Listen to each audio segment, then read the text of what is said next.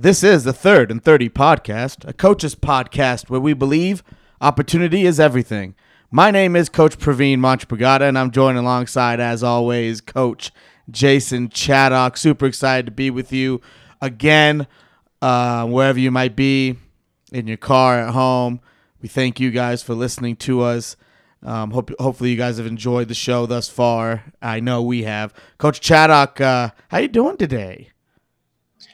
Oh, man, I'm good. Any day I get to get with you on this show, have have dialogue, it's always a good day. I'm excited about it. We have a great guest coming up. I'm really excited to talk to her and learn a little bit more about her background and her involvement with the sports arena and uh, what she does in the media now. So I'm very excited about that. And I, I want to tell you, I just lived through a lot of the stuff we talked about on the last show with, with our, our previous guests with dealing with losses and how you learn from losses. And I just want to highlight that for a moment because it was a big conversation we had at the youth level and at the high school level. We had a game. We, we were ahead, then, you know, fell behind at the end, drove in a two-minute drill, drove downfield, get a game-tying field goal, end up going to overtime on a game-tying field goal, and then we end up losing the game in overtime. And let me tell you, I was, all of us, all coaches, all players, everybody, we were all just sitting there. And you know what I'm talking about when I say it. Any, any athlete, any coach out there knows, man, it had that bad taste in my mouth. We we were not happy, a game we, we truly felt we should have won. And we really, over the weekend and um, heading in, heading in, you know, getting prepared for another week, you don't have time to sit there and dwell on it forever. You've got to really think, what did I learn? What what did we do? What did we learn about ourselves in our Monday through Thursday preparation that led us to Friday? And that was a huge conversation we had. What did we do Monday through Thursday that led us to Friday? And what can we do better next week to improve that? So I just want to tell you, man, coming right in here, firing on all cylinders, that was on my mind because instantly when I was listening to our coach talk to the players afterwards, I went back to our previous show instantly. It was, it was absolutely eye-opening for me to think you and I one week prior were you know, or two weeks prior, we're talking about this exact thing, the lo- the losing and, and what can we learn from it? How did it affect us? Instantly, it hit me. So that that's what was on my mind this morning when I woke up and, uh, you know, about wanting to share on the show today. Hey, these are lessons we're learning as we go. And, and wow, I already had a moment where a couple weeks prior, I can think back to a show and what we talked about, about how you handle a loss and, and how you move forward and what you learn from it. And for us, it was about preparation, some things we wanted to do to prepare better. No, that's huge that you mentioned that, and and we we seem, you know, to me, I just feel like what we're trying to get across here, Third and thirty, is these are everyday lessons, and we live it too, and it's just it it, it you don't necessarily know when those lessons are going to come into your life, but you know, in this instance, it worked out great because it was already sort of fresh in your head and, and you were able to reference back to something recent and, and even hammer it in even more. And um, I, I mean, that that's that's awesome, Coach. I think, you know, going in there, and it's it's so important to understand how much critical thinking and how it's almost like reaction time in life. You know, they I and, and I and I heard this the other day and um, about football. We always end up back at football, but it's not that players are faster when the games get to a higher level. It's that their reaction times are quicker, and that goes for every position. And that's and I and I think when you look at it like that, it also that, that has to do with the brain and your reaction time, brain to body, to do what you want it to do. And I think that's where games, they say, oh yeah, the college game is way faster than high school. N F L is way faster than the college game. I think that, to me, it's I, I notice it more from it being a reaction time thing. And that's how we have to manage life. is mm. if we dwell on things too long in life and don't have a reaction time of, and, and the reaction time isn't as quick as sports. I'm saying life reaction time is a little longer than in sports, but it can't be too long in the grand scheme of things. You can't dwell on things too long because then you're into the next thing and you're not ready for it. And you're going to let this previous instance affect this now present or future instance, opportunity, I should say, in front of you. And that it's so important. And and to really have thinkers and, and brains to react and understand, okay, here's what we did wrong. Here's what we need to fix. Here's what's important. Here's what we can fix. And boom, get right to work without really wasting too much time. It, it, it takes practice. I don't think it's something that you're born with or born without. I think it's something that you can definitely develop over time, because I can tell you what, my life reaction time was a lot slower a few years ago, and now it is much quicker. When and I, I I I attribute life reaction time to when things get hairy and things get bumpy in life, and it's so important. And um, I'm, I, that's that's great that you mentioned that. And it's it's it takes a lot about it, it takes a lot of in your brain to handle those things, and it's tough on the mental side of things in sports and in life, and it's it's it's not easy, and it's just something that if we continue to maneuver and try to guide in the right direction of how to be better in that aspect, that's what we need to go for. It's not that um, everyone just needs to be that way. There are certain ways to develop those things, and it, it all goes back to education and all that stuff. But I mean, you know, I um, it, it, it's amazing what you learn when you talk, when you bring other people with similar mindsets and kind of pick their brains, because everyone thinks differently, you know, and so. Uh, But but similar mindsets think differently. So how do you, you know, we all have different ways of getting to the same goal. It's interesting to see other people's paths to their to their um, to their goals. Um, let's bring in our next guest for the week. Super excited to bring in Maddie Robertson. She's a, a content creator, staff writer for Football Scoop, and she um, she has a lot to bring to the table. And she has quite a quite a background of being an athlete herself. Um, she's uh, she was she's a daughter of a football coach, and she currently works pretty uh, pretty heavily in the media side of things in the football world. And so, really excited to bring on Maddie and talk to her about her experiences in college athletics and uh, being, you know, growing up in a coach's house, and um, also being a part of the media world, especially today when high schools are going back and forth on uh, making decisions on playing football or not. So uh, let's waste no more time and bring on Maddie Robertson from Football Scoop.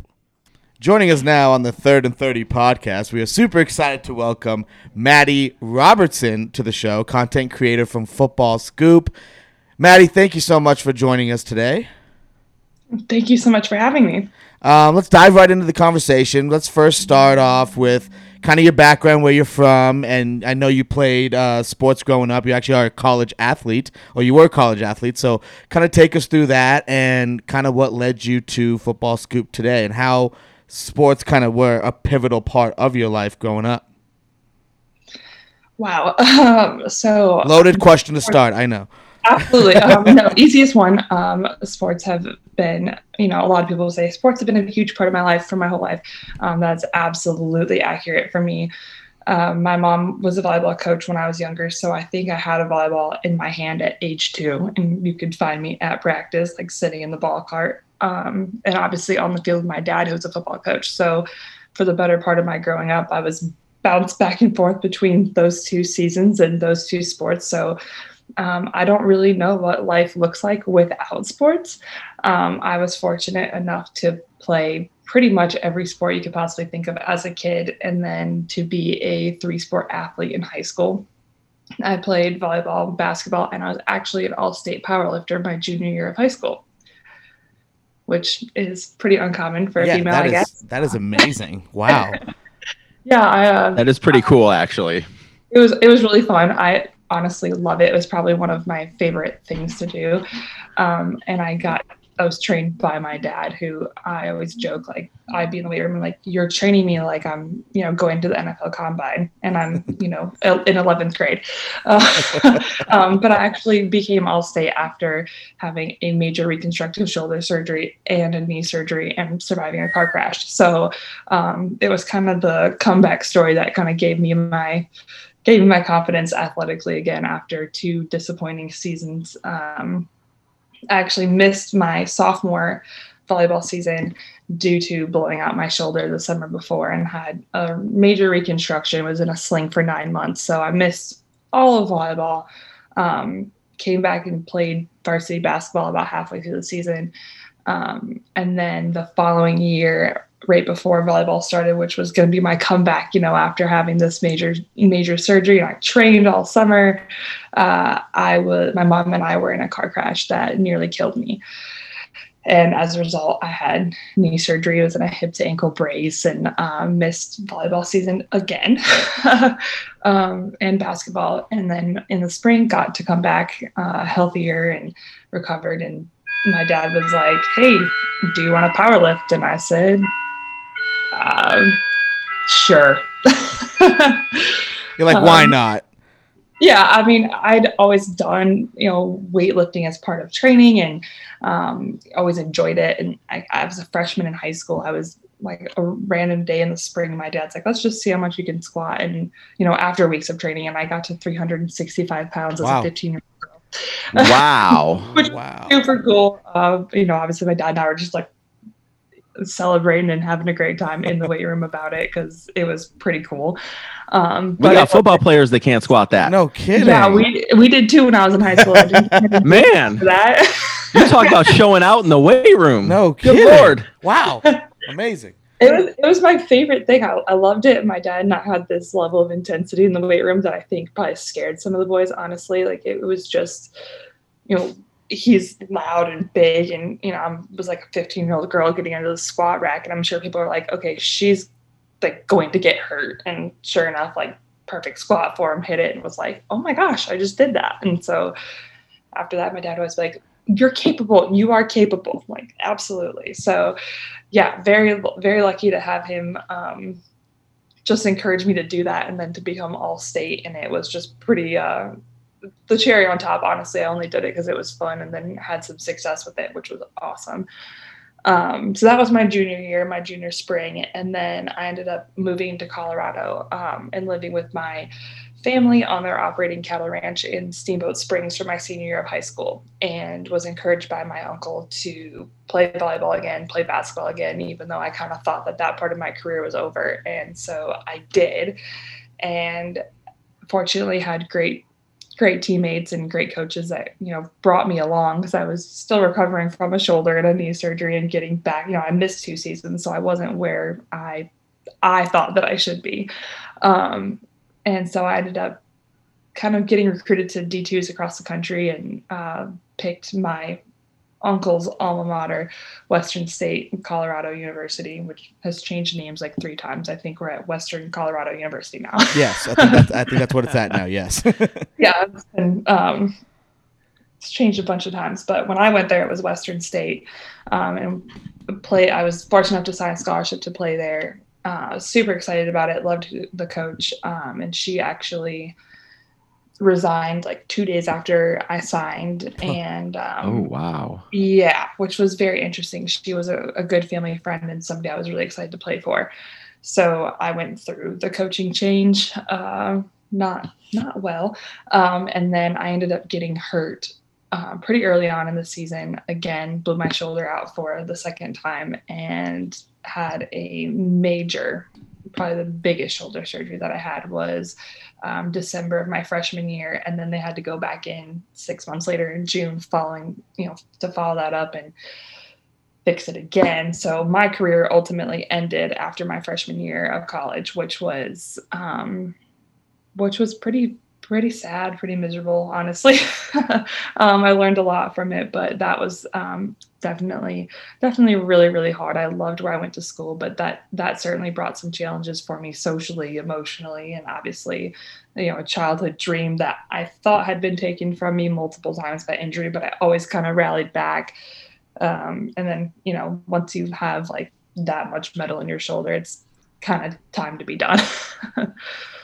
Yeah, I bet. I mean, that's, that's quite the story, Maddie. I mean, un- that's unbelievable. Like the adversity you had to go through at such a young age. Like a lot of high school kids maybe necessarily don't even deal with some advers- adversity, excuse me, till college, maybe even after. And I mean, to go through that much and then move as many times as you have, that's incredible. Like when you came back from your senior year from the injury and you started to get recruited, did you feel any pressures when you, you know, during the recruiting process, maybe after you made the decision to go to Western, um, did you feel any pressures like in, in that moment, or were you like pretty much like in like confidence mode? Like, no, I've been through a lot. I'm supposed to be here because I worked my butt off.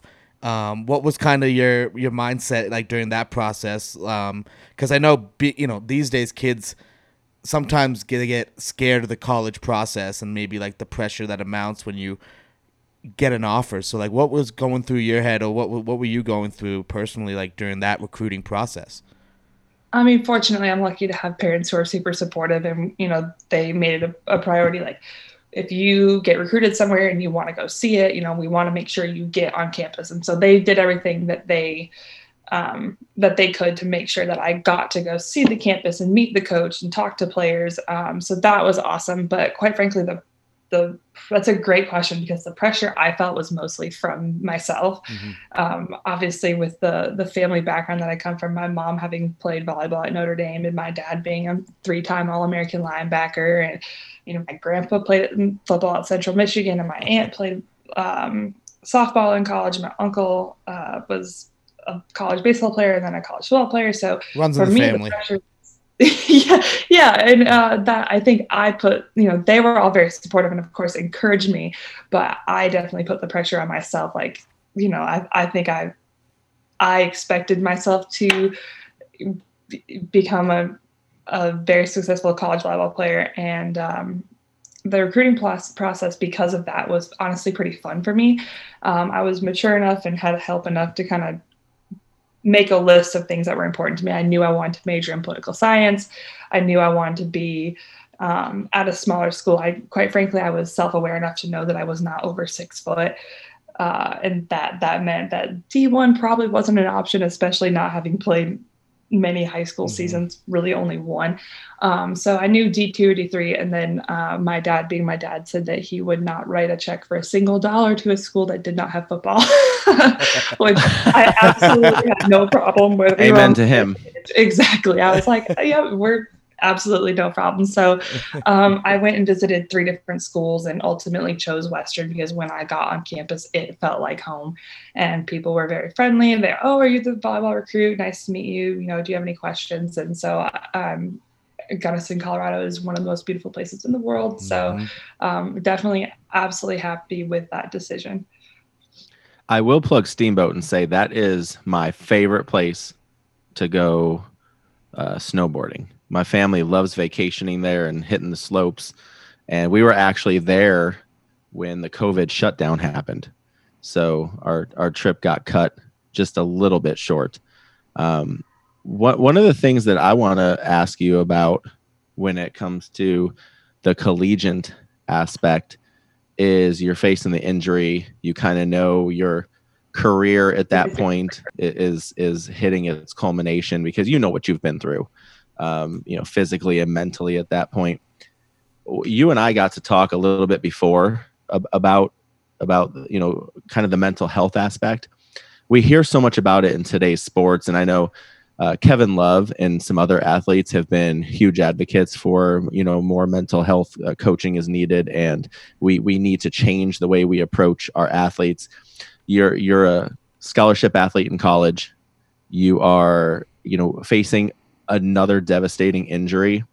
How would you describe your mental state at that point, and who was there to kind of lift you through it, if anybody? Whew. Yeah, that's a that's an awesome question too. Um, I would definitely say that obviously, since it wasn't my first injury, it was kind of like, oh, here we go again. I mean, I hate to be, you know, so, but it it, it was it was just like, man, again, like I, I think I was disappointed the most because I felt like I had rallied back so hard and, you know, recovered and trained and done everything right to not have that happen. So it, it was just deflating is the best way to say that. Um, again, I have incredible parents who are crazy supportive, and um, even from fifteen hundred miles away, they were there for me every step of the way.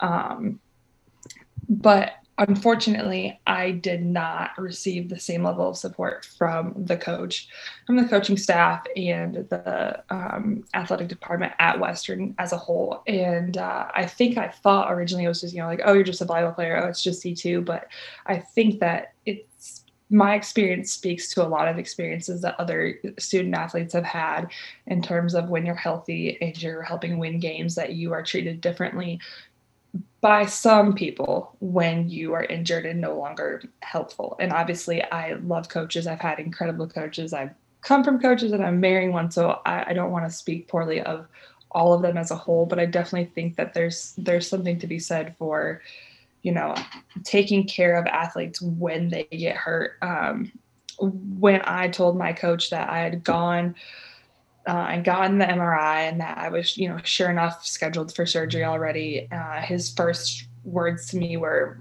okay, well, we're taking your scholarship. Wow.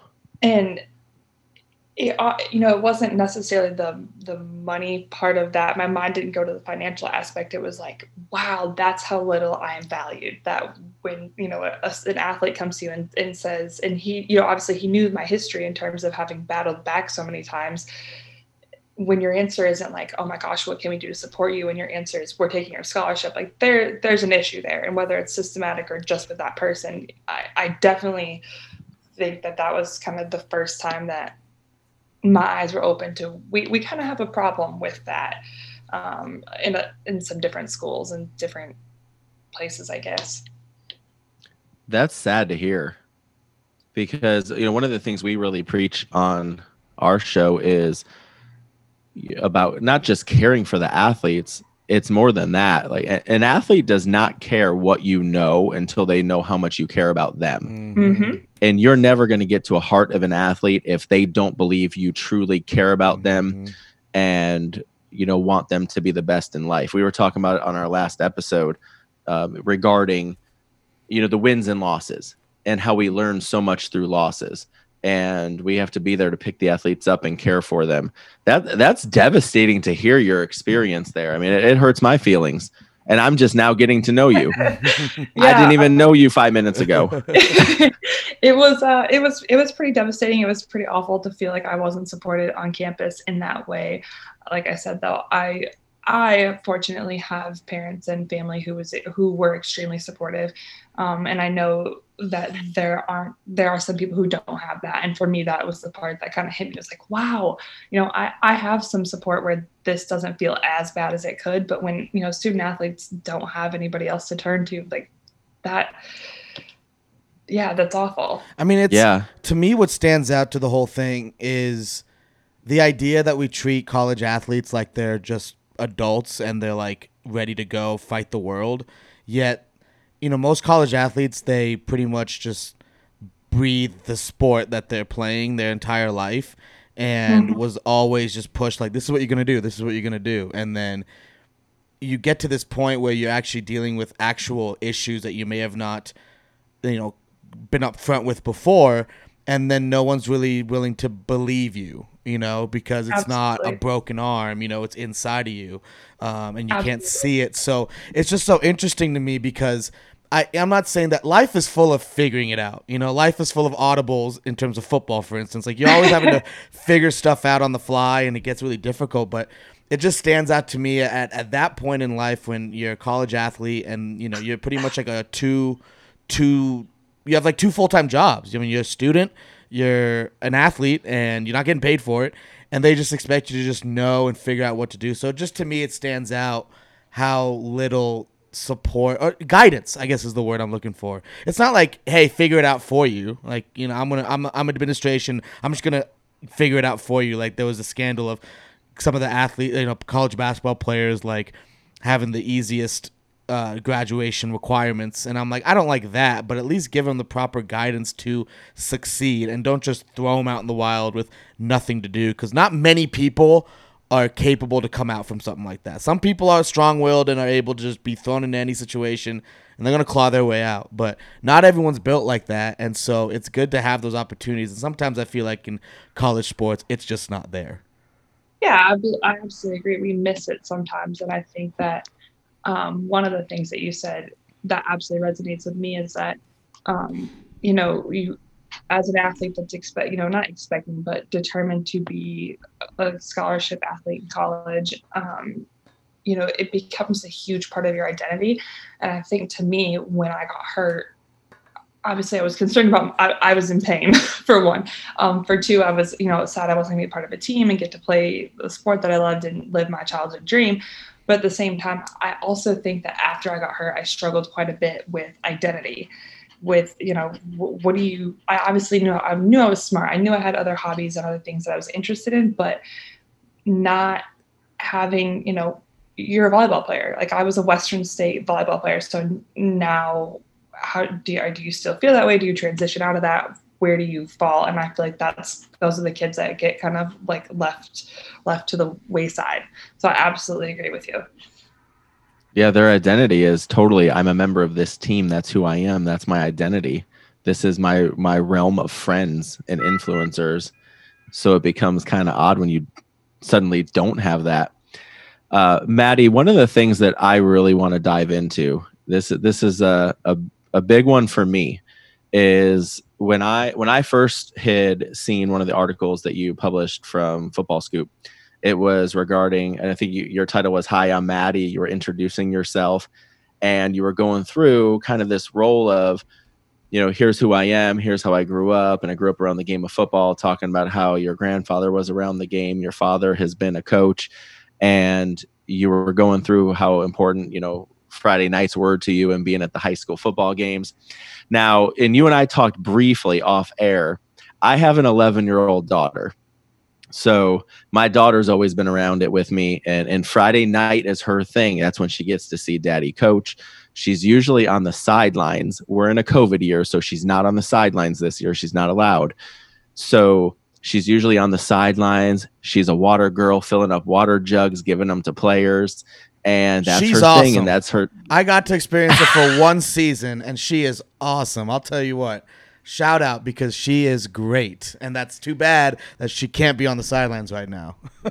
she's she's my little diva, and you know, so what I really want to know, because it's special to me. That's my that's like my precious time. I see my daughter in her sports gear on the sidelines, and it's the most precious thing. Still, the most beautiful picture I have is her being at our. Um, we concluded our spring football camp, and she's got my headset on.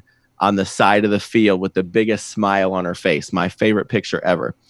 So walk me through, because you live this life already. Walk me through. I want to know what it was like from your perspective, being daddy's girl on, on the field, on the sidelines, at home. How was that relationship, and what made it so special for you? Oh my gosh, I love this question. Um, oh, wow. Uh, same thing as your daughter. I was always on the sidelines, always around my, I mean, I loved being around it. I still do, obviously. Um, any chance I get to hang out with my dad. He's an athletic director now. He was a football coach, a high school football coach for eighteen years, um, and my entire growing up. So Friday nights uh, are super special in our house too. Um, I think that the best thing I can say about my dad in terms of being a football coach and a girl dad is, you know, um, that we often, and I don't know, maybe you have experiences too, that people would say, because I'm an only child, people would say in front of me to my dad, like, do you wish you was a boy? And I remember even at a young age just being like pissed off about that. Frankly, just mad, because I was like, well, you know, and my dad always just had the best answer. You know, he just was, uh, he was horrified too. He's like, absolutely not. Um, because for my dad, we just, we didn't play the the gender stereotypes.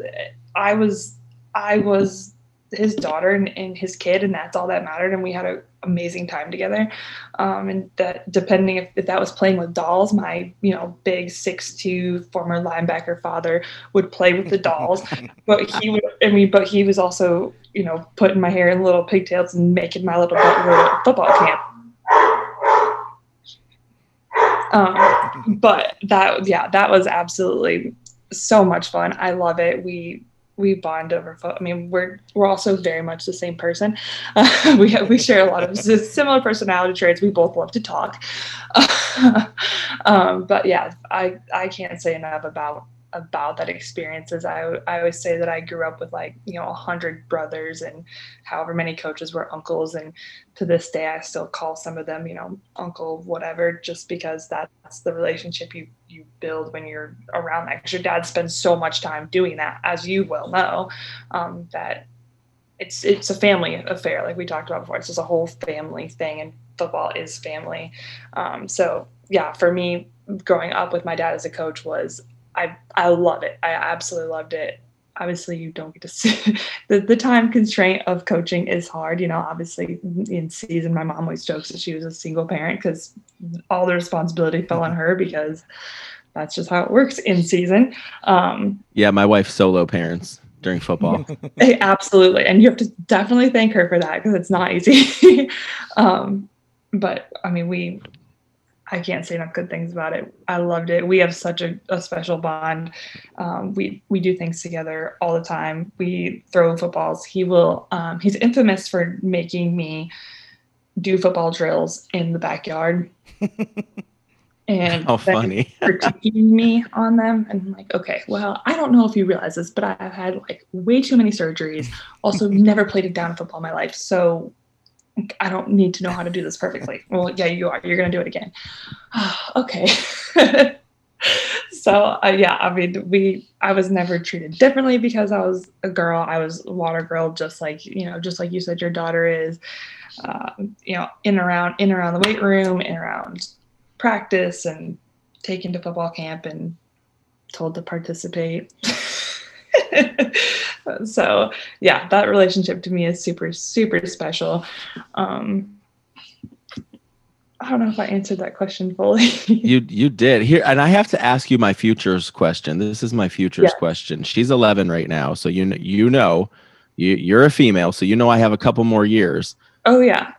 So what was what was Daddy's rule on dating football players? Well, see. When they see you in the weight room squatting more than you, dating becomes like a non-issue. They're just, yeah, we're not touching that. No, we're no way. Um, there was no rules. Usually he would, when it came to dating in high school, it was, you can go if you can kick their butt. Uh, so, I mean, yeah, that, that was pretty, that was pretty easy. And we didn't have many. Uh, unfortunately, my high school boyfriend did play. He was an offensive lineman and was roughly like ninety pounds. So, and my dad went to every game with me, which um, that poor kid. I mean, I just felt bad for any guy I did that, that my dad got to watch games. They'd always be like, so what did he say? I'm like, oh, um, well, I took. You don't want to know. You don't want to know. Did you see your grade? It was a D minus. Exactly. Yeah. And my, my fiance now, he coaches, and he's a college coach, and he'll still be like, hey, uh, so what did your dad say? I'm like, oh my gosh. What, how does he think I did? I'm like, oh my gosh, you can ask him. You can talk X's and O's just constantly.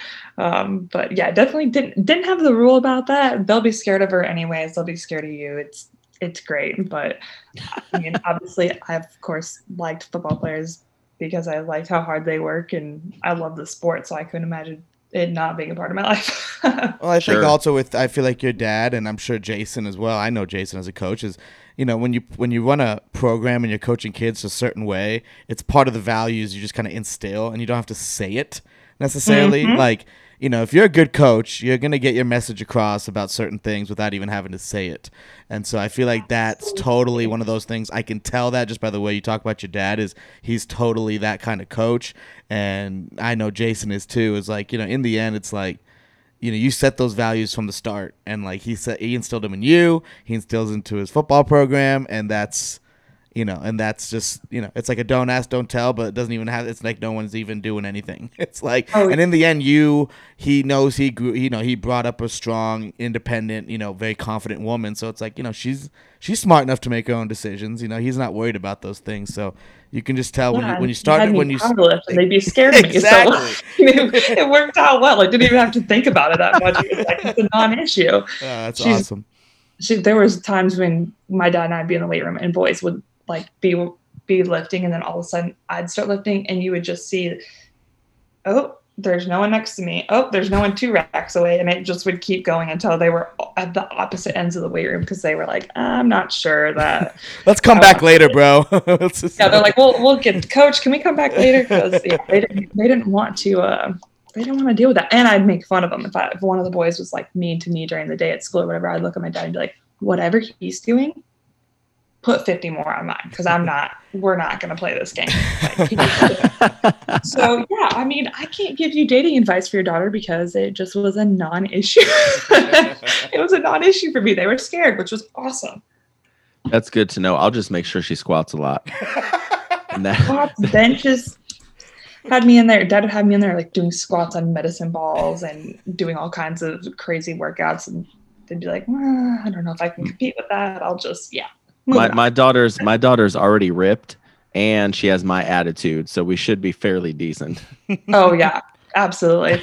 I feel like that. So, I feel like that physical stuff from your dad had to have helped, like with those injuries. You know, like I mean, I just feel like that probably helped your body like sustain, come in, come back because it was just like, you know, it's just a strong, like strong. You built your body, you worked hard for it. So those, a lot of people can't come back from injuries like that, like reconstructive surgery on knee and shoulder, and, and twice on a shoulder. It's like I, people just don't come back from that and are able to just do regular life things, let alone go play sports. So like, I feel like that's totally a testament to like what your dad like pushed you to do. Oh yeah, huge on the weight training, huge on the jump training. I mean, there was training constantly. When people ask me, you know, how, how did I do that? How did you, you know, become successful or whatever?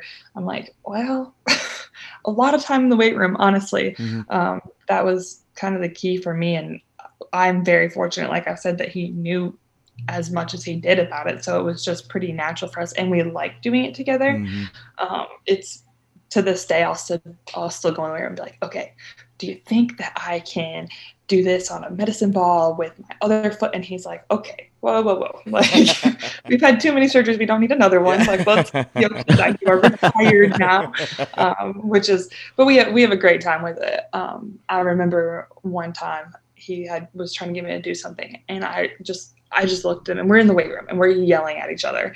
Um, and I'm like, what do you think that I am? And he turns without, without even skipping a beat and goes, capable. Capable is what mm. I think you are. Oh, and I like it. And then just, I kind of looked at him. And I I wanted to be mad, but it was like, huh, okay, can't argue with that. I guess mm. I'll do this workout now. Like, okay, sure. I love that. Wow, I love that. I'm gonna steal that. Everything I do in my coaching life is stolen, so there's something else I'm adding to my book because that is awesome. Uh, I've, I've got plenty of them, but uh, a lot of them from him involve words that you don't want to put on podcast. You know what? Capable is a very good one.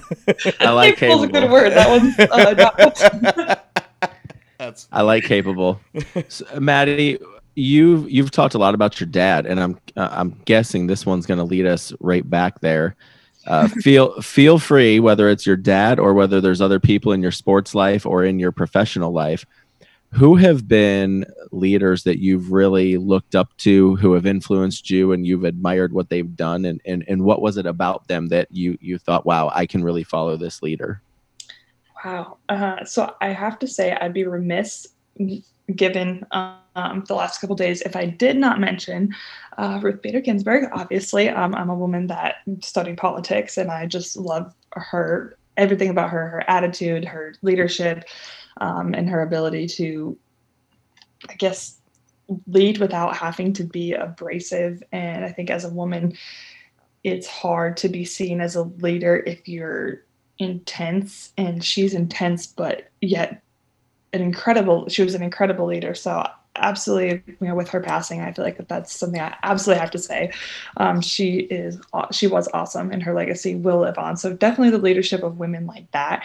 Um, and quite frankly, teachers. I've had, I've been lucky to have some incredible teachers, and I think that um, they don't get thanked quite enough, and we don't realize how much they do for our kids. Um, my Amen dad, to that. Exactly. Uh, my dad was a special ed teacher while he coached for twenty years. Uh, my grandfather was a special ed teacher for forty years. Uh, teachers are my family, and I just, I think that a lot of the strongest women I've seen, and some of the people, you know, male and female, that have encouraged me to to grow and learn have been my teachers, and I'm super, super grateful for them. Um, and then I guess the last one would be, well, not the last one. Obviously, there's plenty of people that I think are awesome leaders, but uh, the women I worked with at the governor's office in Louisiana, I was fortunate enough to get a job right out of college with the governor's office working for women's policy.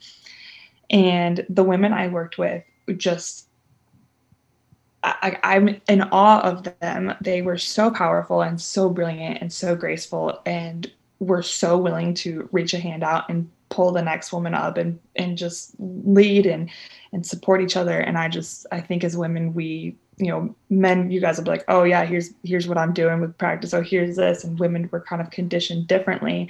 And so working with women that were so quick to be like, oh yeah, let me show you how to do this. Or, you know, let me introduce you to so-and-so. Like, that was so powerful.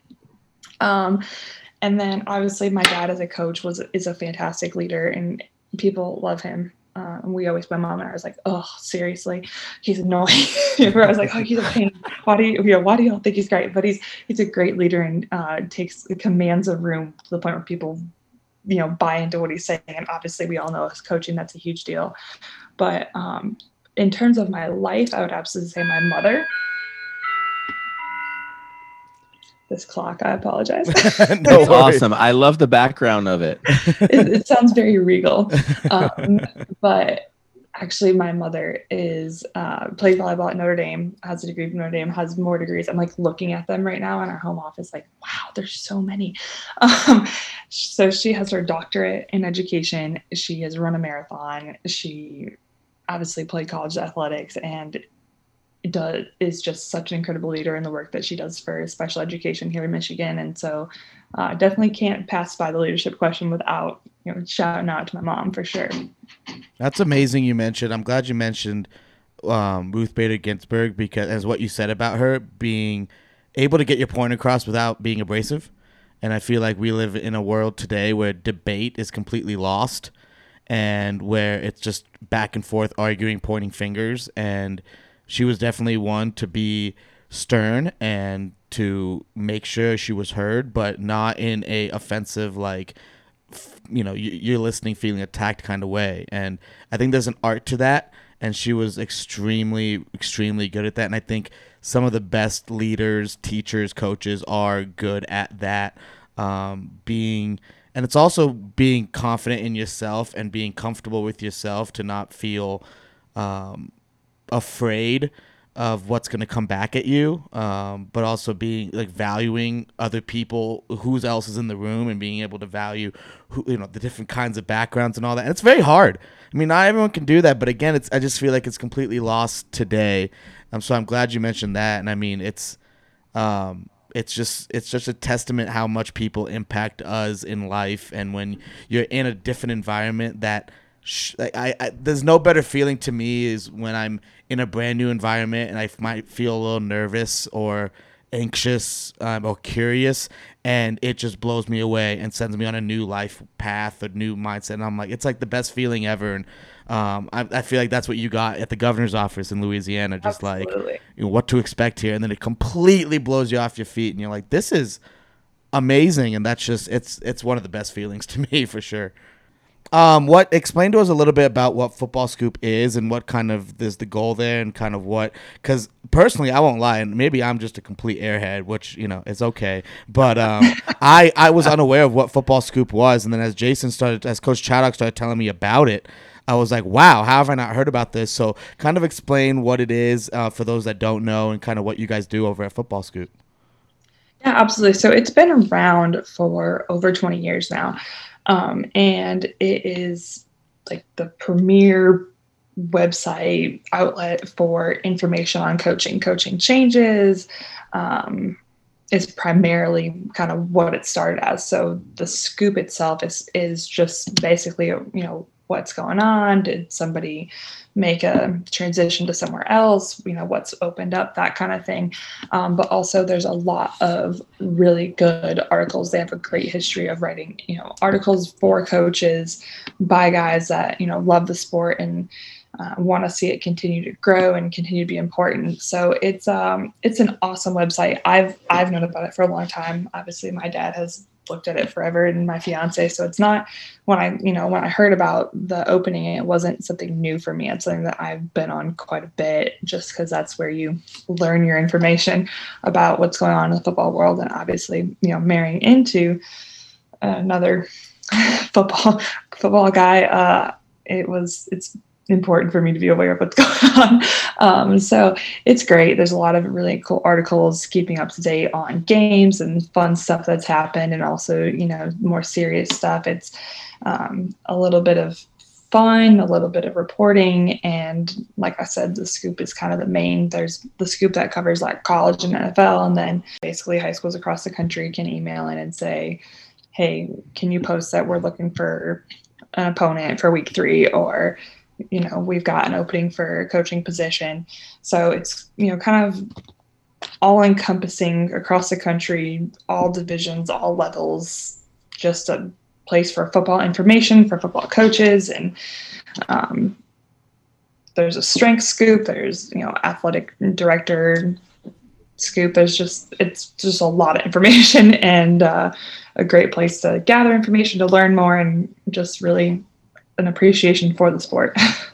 Now, it, we would be remiss if we didn't talk about the ever-changing society that we're living in today, and how things are constantly changing through um, the pandemic that we're living in, and everyone's been affected in one way or another. So we're we're curious to know um, kind of the daily COVID changes that you're covering, and then also what you're seeing um, in the college and high school realm. Um, the constant changes that are going there, the the back and forth, obviously Big Ten, you know, canceling the season, then coming back, you know, and stuff like that. So kind of, yeah, walk us through kind of the changes that you've been dealing with covering yourself, and, and what you're seeing in that high school college realm. Yeah, absolutely. Um, so I kind of just ended up being the one to cover most of the states. I'm just kind of fascinated by it. And obviously I have a soft spot in my heart for high school football. Um, so I covered, kind of started, I've made a map that you can see on the website that has red for states that are planning not to play, yellow for states that are going to play sometime this fall, and green for the ones that are currently playing. Uh, and I've been updating it every week, which gets continually harder because states have reversed their decisions and then gone back again. Mm-hmm. And some of them have done that, you know, two or three times. Um, but it's been, it's been very interesting to watch that happen. Ultimately, I think that everyone, you know, across the country is trying to make the right decision to keep kids safe. Um, you know, athletic directors, coaches, parents, like ultimately everyone would like to be playing, obviously. Um, you know, that's the goal, to give kids the opportunity to be on the field and to play the sport they love and compete. But, you know, there's also the, be, be remiss to not say that there is the health, you know, health impacts of the virus that's going on. So, um, it, I think mostly what I've witnessed through watching these different decisions being made and these states reversing decisions is that people are really just trying to figure out what makes most sense, because there is not a right and wrong right now. We're all just trying to figure it out. Um, so yeah, quite frankly, there's been states that have started, you know, gosh, five weeks ago at this point, and states that have not started yet and won't for a couple weeks. So it just, high school football this year looks just so different across the board. Um, and I, quite frankly, I feel for those seniors, because I'm not super far removed from high school. I mean, it wasn't yesterday, but it, I, I feel for them. Obviously, now that you've heard my story, you know that, you know, if I hadn't gotten the opportunity to compete my senior year, mm-hmm. um, I wouldn't have gotten to play college athletics and get a scholarship and live that childhood dream. And I know that Joe Burrow said said something similar. You know, if, if he didn't get a senior year, he'd be looking for a job. Um, so you know, I, I feel for them. My heart goes out to them that are not getting to play, or, you know, are struggling with, you know, states that are struggling to make that decision, because we're ultimately, you know, we want what's best for the athletes. So it's uh, daily changes. It's been daily changes. It's been constant, um, keeping up with the states and watching how different states handle this. We, I've been kind of covering it pretty closely and changing my map like almost every day. I've, um, I've been following your state tracker. I got a, I got the biggest kick out of that when I saw the article. I think it was about a week, week and a half ago when I first saw it. And can you update us on where it is? I know at one point it was twenty-nine states playing, seven were voting, or seven were thinking about reversing their decisions because a couple were, or I'm sorry, no, seven were coming back. Seven were supposed to come back and they were working on releasing dates. Do you know where it is right now? Holy cow. I have this written down somewhere. Um, but I do know that there are six, seven right now. Minnesota today um, was the, the newest state to decide that it's going to reconsider and will be playing this fall. But, you know, obviously when that happens, you, the biggest challenge that these states are having is that you can make that decision, but you also have to ha- make sure that your athletes are conditioned, prepared. I mean, obviously you don't want people getting hurt and sick and injured from not being, you know, in shape. And each state has kind of done it differently in terms of if they could have four four people working out, or, you know, small group workouts, or so. Yeah, Colorado has certainly get, given us a little bit of whiplash with their decision, back and forth, back and forth, um, and ultimately last week landed on allowing schools to make their decision um, if they would like to play an A season, which will happen this fall, but dates have been undetermined yet, I believe, and C season, or season C, which would be this spring, starting on February twenty-second and going to the beginning of May. So, you know, we're we're seeing a lot of flexibility, a lot of constant changes, just, you know, states and state, you know, the high schools, athletic associations for each state doing what they think is best for their, you know, for their membership schools and and the people in their state. So it's, yeah, it's been very interesting to watch. I've quite frankly, it's a very interesting time to have started this role and started writing and content creating, because there's just so much going on in terms of COVID um, that I, you know, try to try to find other things to talk about, but it always ends up back there, because it just is, it's such a challenge right now to, you know, make sure that we're allowing athletes to have the opportunities that they need, but at the same time, making sure that we're keeping safety and health, you know, in our forefront. So I don't know if that fully answered your question, but I, I know I can speak to the high school level because I have been covering it pretty heavily. And then, of course, my dad being an athletic director, I get a front row seat to what that's looked like for them, because obviously Michigan started out as a, you know, a no, and has now started their season. Last Friday was the first game. So, and let me tell you, going to a high school game with less than, oh my gosh, less than one hundred people on each side is just very, very different. Yeah. Oh, I bet. I bet, especially out there. Um, you know, you don't have to go too much into detail about this, but I'm wondering about logistically how you go about fi- updating that map. Like, what's your process?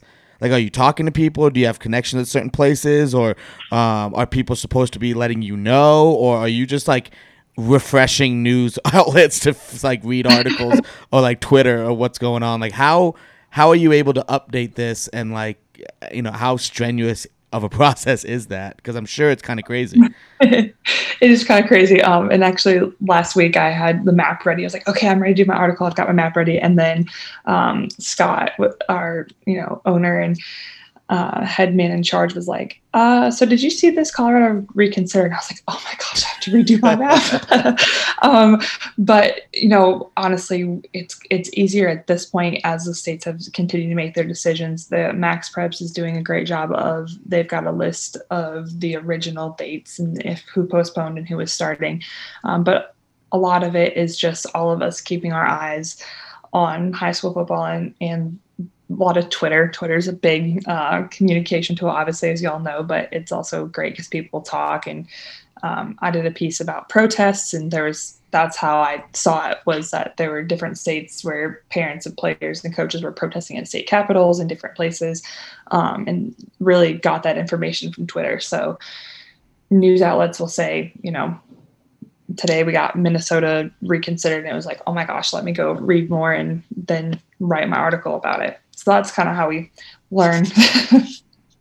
That's crazy. I mean, I just, I feel like that's just um, a lot of jumping around um, and staying on it, but good on you. Cause I've seen that map too. And it's, it's, it's pretty cool. So that's, it's been, definitely been my, it's definitely been my resource to figure out like what is everyone else doing as well. Cause obviously in Colorado, it's been a little crazy, you know, living here and kind of being a high school coach in Colorado, high school football coach in Colorado. It's um, kind of crazy, the back and forths that been going on, but yeah, it is, you know, I, there are people that want to know what the heck is going on in other states, and um, having a nice resource that's clear and easy to follow is, is huge to have. So I personally thank you for, for doing that, because it's awesome. Absolutely. I mean, I've honestly found it pretty interesting. So it's been fun for me too, because it's obviously ever changing. Heck yeah. Well, we don't want to take up any more of your time, Maddie. I, uh, uh, on behalf of, you know, Coach Chaddock and myself, we really appreciate having you on Third and thirty. Um, it was a great conversation, learning about your background and what you do, and kind of um, learning more about where you come from. So thank you so much for taking the time out and joining us. Thank you all so much for having me. It's been a great time. Once again, a big thank you to Maddie Robertson of Football Scoop for joining us on the Third and thirty podcast. Uh, that was a really enlightening conversation to talk to her about her experiences in the college world, and, and kind of picking her brain about Um, you know, growing up in a in a co- in a co- football coach's home, and, and being the daughter of one, and playing sports, moving around, and and uh, now working in the media. But you know what stood out to me, Coach, is kind of the adversity she dealt with, and how she kind of really grinded through that, and was a champ about all those tough times in her life. I mean, it, you know, I.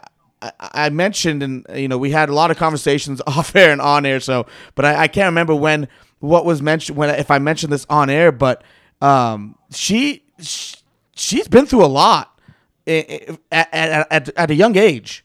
You know, being a high school kid, not a lot of high school kids are, you know, especially in the athletic world, go through all those sort of adversities, um, and and then come out with still opportunities to be uh, uh Uh, to play college sports, and, and to get that chance. And I mean, going through, um, you know, reconstructive so- shoulder surgery, to the car accident that almost killed her, to, um, again, in college, getting another injury where she has to get surgery and sit out, and just persevere through all that. And you could kind of tell by her attitude, even through this conversation we had with her, that she is just a, a grinder. She just doesn't, nothing really phases her. She just kind of pushes anything bad to the side, and, and goes with it. So um, it, it's tough. And, and when she mentioned the the um, sometimes lack thereof of support from from uh, you know, coaching staffs, it's it's it's, it's tough to hear, and and it's a, it's a real thing, mental health, and how it can affect people. And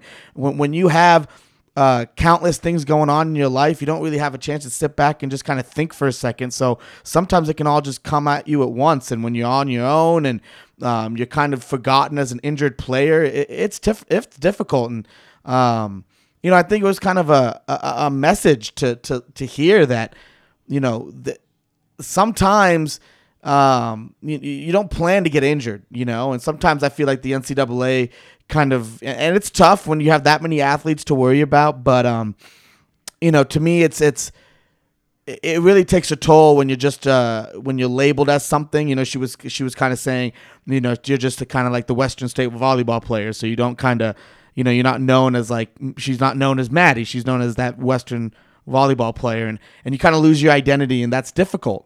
And uh, I'm glad she brought that to the forefront. That's what kind of stood out to me of the conversation. But, you know, I, I love hearing about the the daddy's girl stuff, and and uh, her growing up in that household. I know I'm probably hits a special spot in your your uh, heart, Coach, uh, being a um, a girl dad yourself. But um, overall, a great conversation, I, and I really enjoyed that. And those are the kind of things that stood out to me. Um, you know, any follow up to that, or what what stood out to you, Coach? You know, I, I do want to follow up on what you said, because I was very taken back when she highlighted the reaction at the collegiate level from the coaches, and instantly they're um, talking about, you know, they're taking her scholarship back, and she's sitting there injured, can't even can't even move yet. Right. And I, I was so taken back by that. And I can't even imagine her dad. Her dad is a coach. I mean, I'm telling you right now, if that was my daughter sitting there, I'd have drove, I'd have drove to the college, and we would have had a really good talk uh, with with that coach and the athletic director. And and and again, I'm from an athletic perspective. I get it, and especially if if, if the athlete gets to a point where they're identifying that their career is done, I get it. When is the appropriate time to have that conversation, yeah, right, though? Right. Let's talk about timing. And, you know, that I was, I was taken back by that, as you alluded to.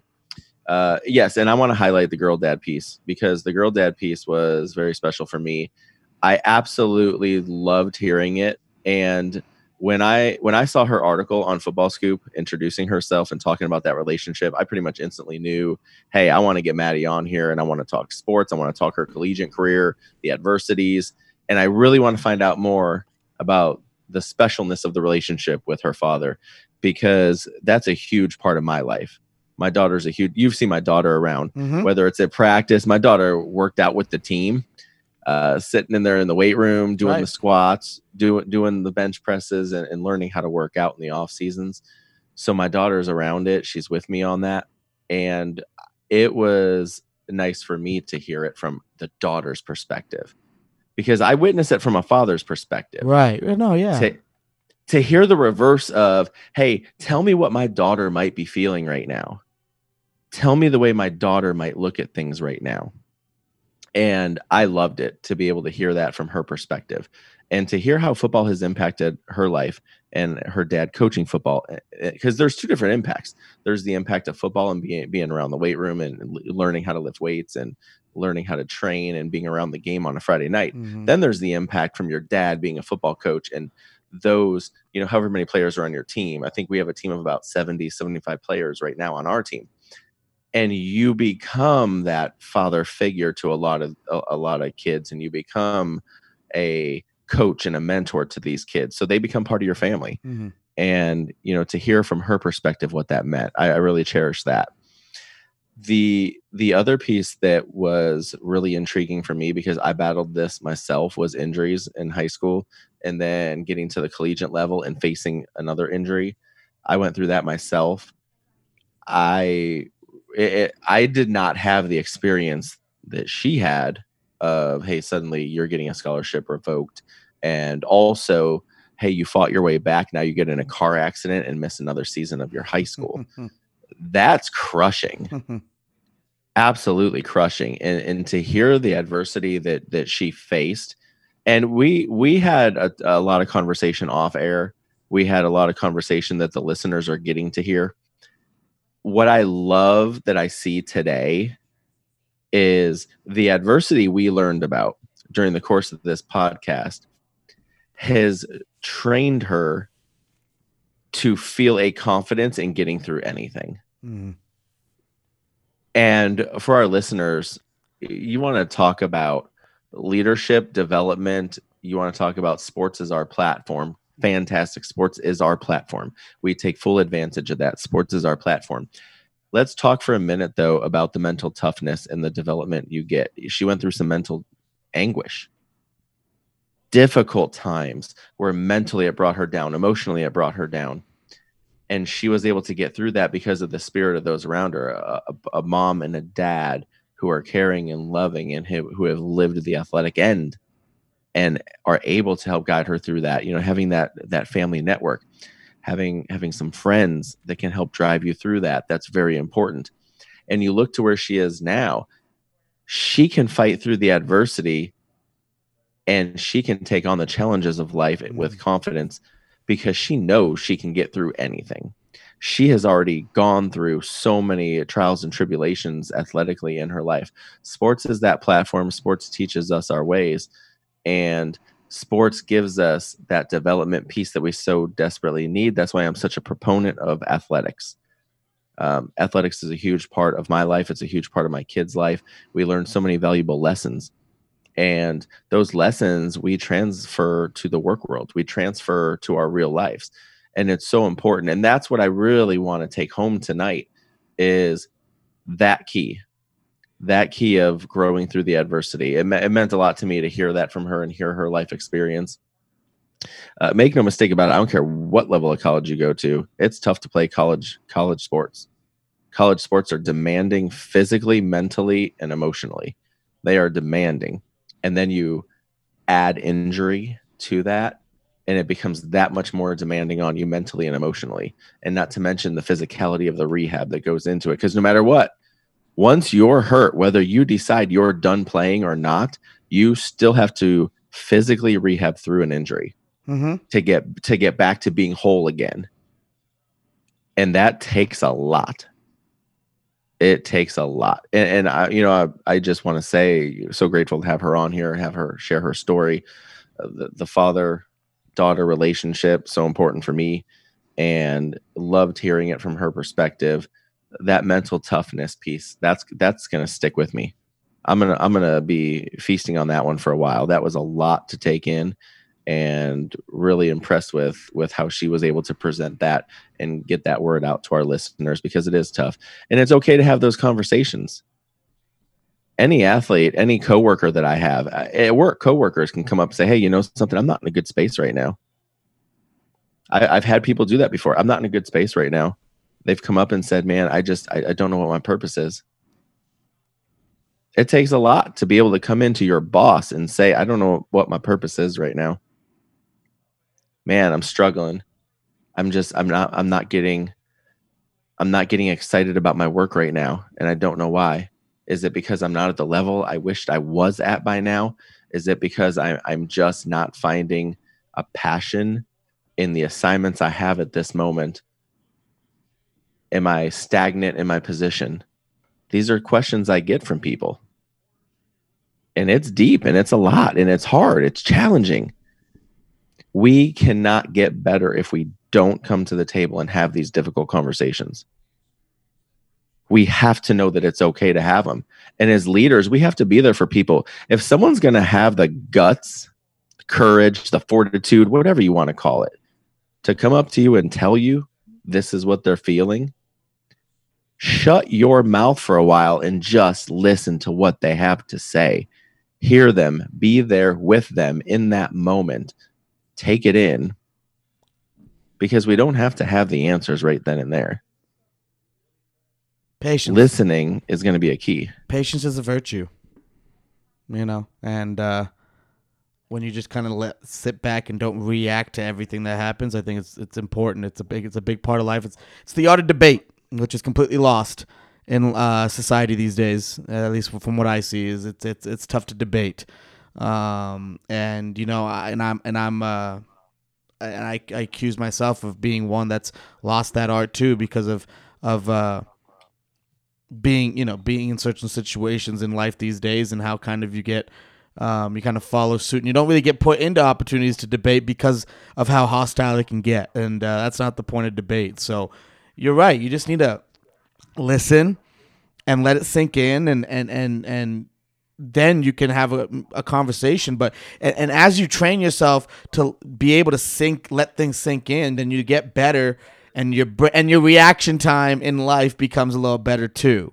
Um, mm-hmm. You know, it all it all comes back full circle. So, um, you know, I think there's a lot to just kind of sit and let resonate um, about adversity in this show today, and uh, how um, you know it, it's. Uh, It can be a constant struggle, and it's just something we you.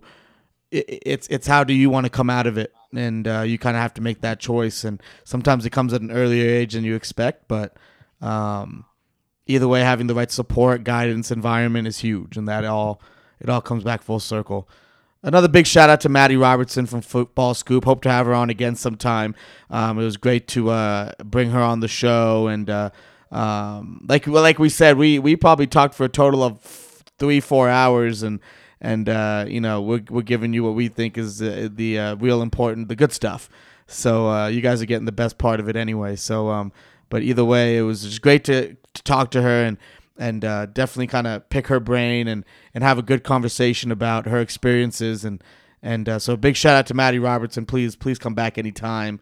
And, um, you know, we, we'd love to have you. And uh, another show in the books, just like that. You know, we're a little delayed this time around, but we appreciate you guys staying with us and being patient with us.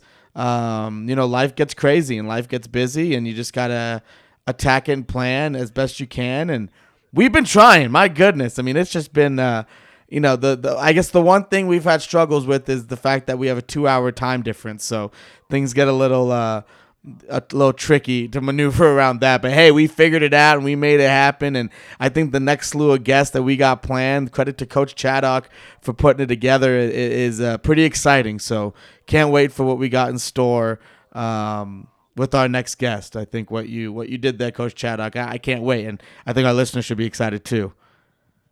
Absolutely. I'm fired up for it. We got, we have people from all over the place coming onto this show right now. And that's what I'm most excited for. I, I want to hear stories. I want to learn about leadership. I want to hear about the, the trials, tribulations, the adversity people have overcome, because that's what's going to make us better. Let's, let's, let's live through people. Let's not try to recreate the wheel ourselves. Absolutely. Absolutely. Um, that's Coach Jason Chaddock. I am Coach Praveen Montrapagada. We appreciate you listening to us and your support. This is the Third and thirty Podcast.